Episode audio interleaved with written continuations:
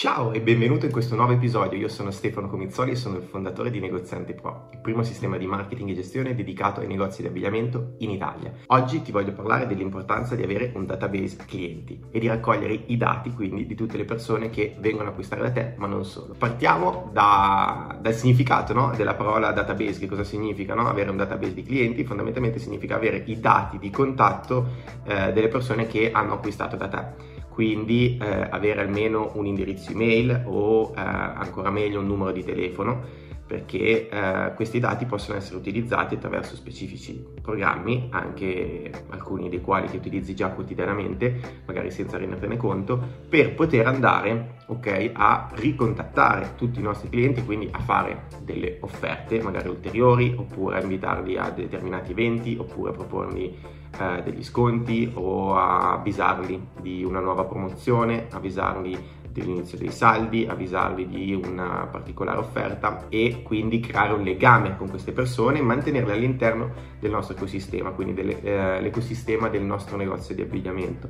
E questa è, penso, la singola cosa più importante che si possa fare all'interno di un negozio di abbigliamento ed è forse anche la cosa più sottovalutata perché eh, molte, molti negozianti hanno paura a contattare i, i propri clienti perché pensano di eh, diventare no, troppo espansivi oppure di diventare fastidiosi, tediosi, no, magari con troppe comunicazioni.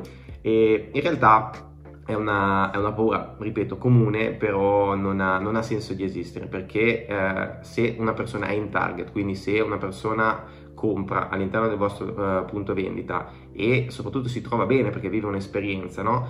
E è nel suo interesse ricevere delle comunicazioni particolari, mirate ovviamente, non comunicazioni così sporadiche eh, o senza un piano no? editoriale e, e, quindi dicevo, è nell'interesse di questa persona ricevere delle comunicazioni mirate perché magari presenti la collezione in anteprima, quindi questa persona ci tiene no? ad avere la massima disponibilità magari di taglio, di, di colore, di assortimento, no? e, oppure uno sconto particolare, quindi stai dando un, un, servizio a queste persone attraverso la comunicazione che fai.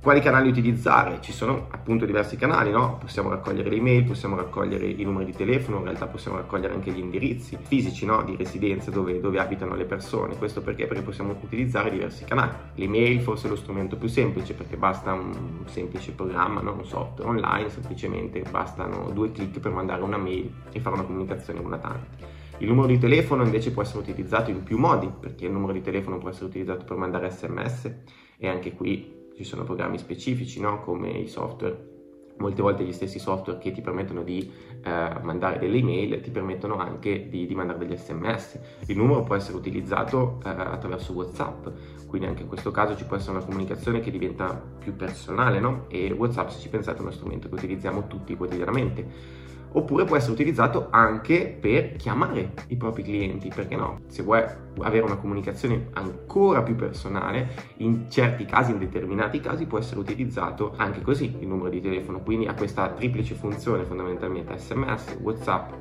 e chiamata telefonica.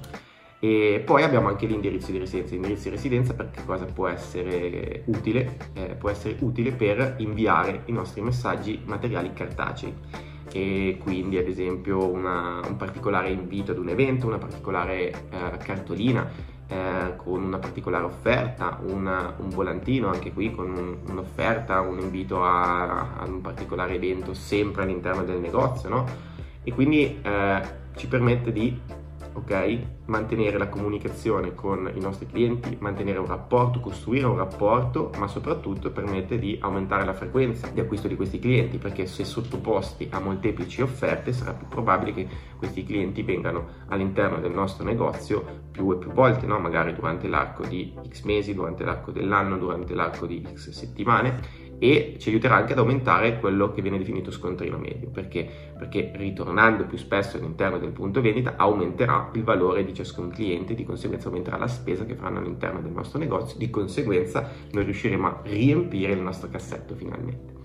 E tu stai raccogliendo i dati dei tuoi clienti, fammelo sapere qua sotto nei commenti, spero che questo video ti sia piaciuto, non dimenticare di metterti like se ti è piaciuto e di iscriverti al canale, io ti aspetto alla prossima, ciao!